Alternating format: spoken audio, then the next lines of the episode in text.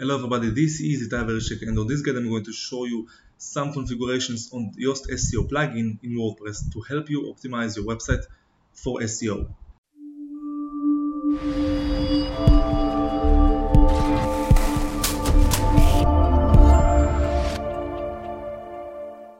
So in order to be able to use Yoast SEO plugin, you have to download the plugin right here, add a new plugin. That's called on the search plugins, Yoast SEO. The first plugin that appears, this is it. As you can see, it has a lot of good reviews, more than 5 million active installations, and you can download, install, and activate it. Then you can see on the dashboard down here that you have your general and the settings tab. Click on it, and here you can see all the problems if you have some after you've downloaded it, and all the settings you can start to set. Now, what you have to do first is to see the site features that you can edit right here.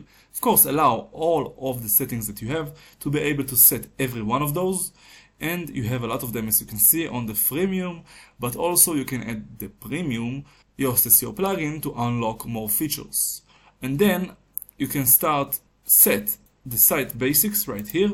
Of course, add the website name. If you have an alternative name, also add it right here, and the tagline that describes what the site is about. Then the title separator that separates the name of the website with the title of the page.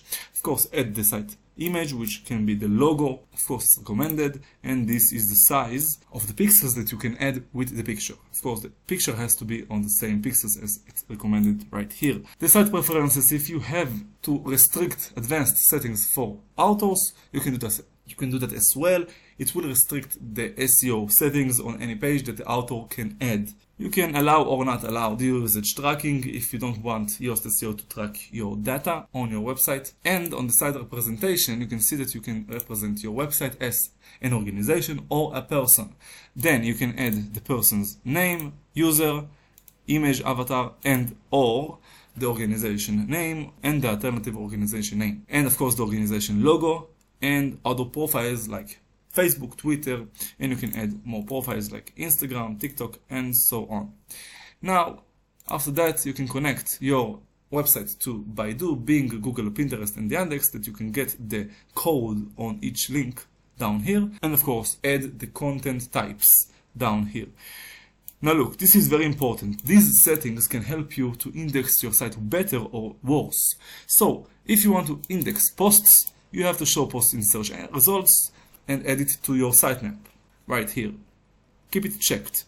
Also the pages, but you have more content types that you don't even know about. Maybe has been added from Elementor plugin or some other plugins. So if you don't need them to be indexed in Google, just uncheck this and keep it that way, because otherwise your crawling budget will be spent on some pages that you don't even want to index. Just keep that in mind. You can also add for each content type the default meta description or SEO title for each one with those parameters that you have variables to add. You can do that as well. And of course, do that also with categories and tags. If you have WooCommerce, it will also add your products and the products categories and the products tags. That you can be able to show categories in search results if you want, if you have that gives value to the user or the search engine, you can check that one to add it to the search results and to the sitemaps.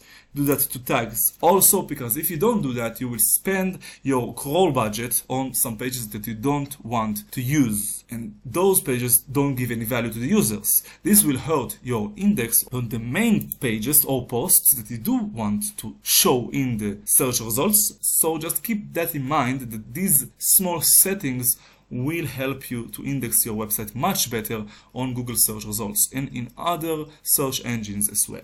SEO is very easy to optimize a website with Yoast SEO.